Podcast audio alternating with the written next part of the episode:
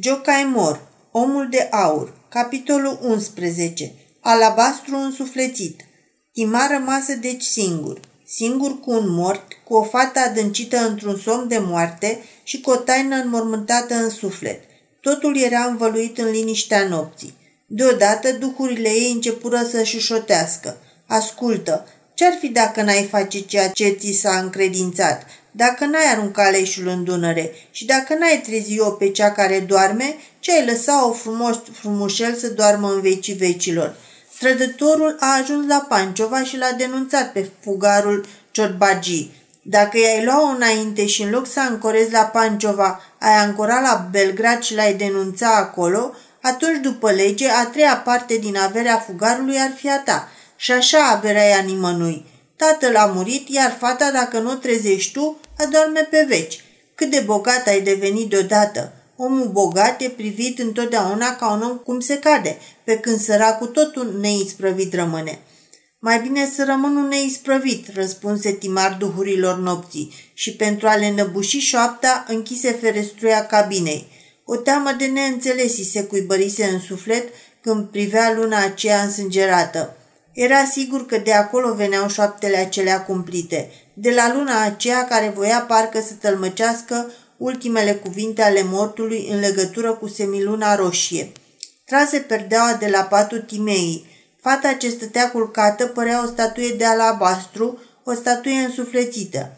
Pieptul ei se ridica și cobora a nevoie. Avea buzele întredeschise, ochii închiși, iar în trăsăturile feței gravitatea morții.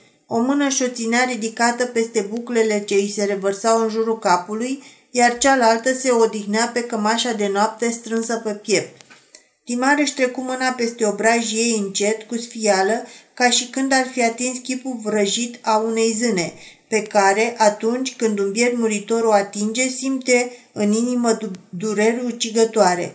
Începu să fricționeze tâmplele fetei adormite cu licoarea din sticluțe, în tot acest timp nu-și dezlipi privirea de pe chipul ei.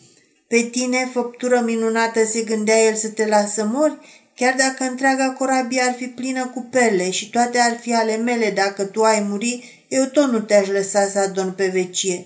Nu se află diamant mai de preț pe lumea asta care să-mi dea o bucurie mai mare decât ochii tăi când se vor deschide. Dar chipul fetei adormite continua să rămână același, cu toate că Timar îi fricționa fruntea și tâmplele.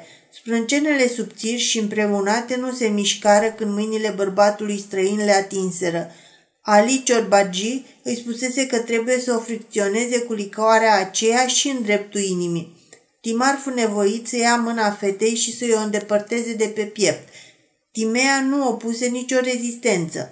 Mâna ei era amorțită și rece. De altfel, întreg chipul fetei era la fel de rece frumos și rece ca alabastru.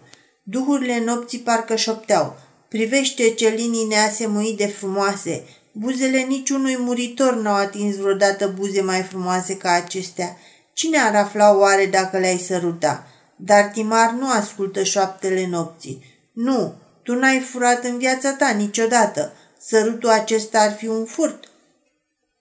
Gândind astfel, Timar ridică pătura persană pe care fata, în timp ce dormea, o aruncase jos și, acoperind-o până sub bărbie, început să o fricționeze sub pătură în dreptul inimii, cu degetele înmuiate în licoare, iar pentru a scăpa de ispită, stătea cu privirea țintă la chipul Timei. Parcă avea în față o icoană, o icoană de gheață.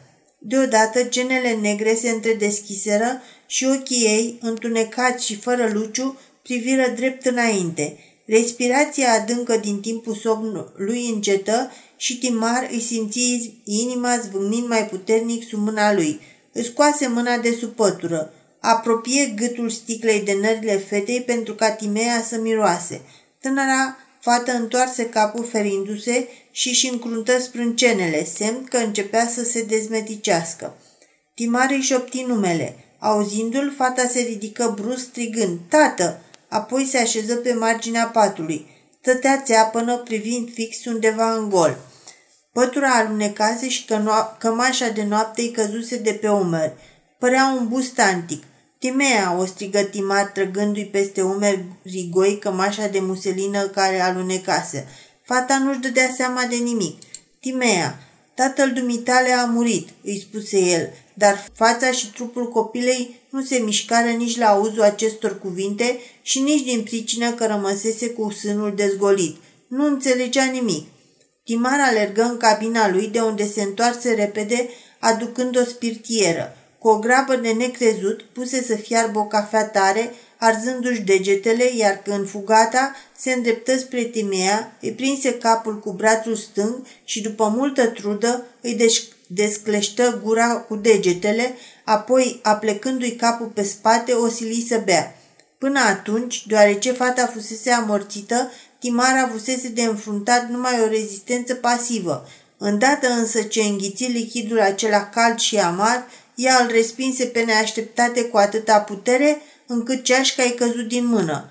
Timea se aruncă pe pat și trase pătura peste dânsa, dinții începură să-i clănțene. Uf, slavă Domnului! Trăiește de vreme ce au apucat-o frigurile, oftă Timar. Acum hai să vedem ce facem cu mormântarea marinărească.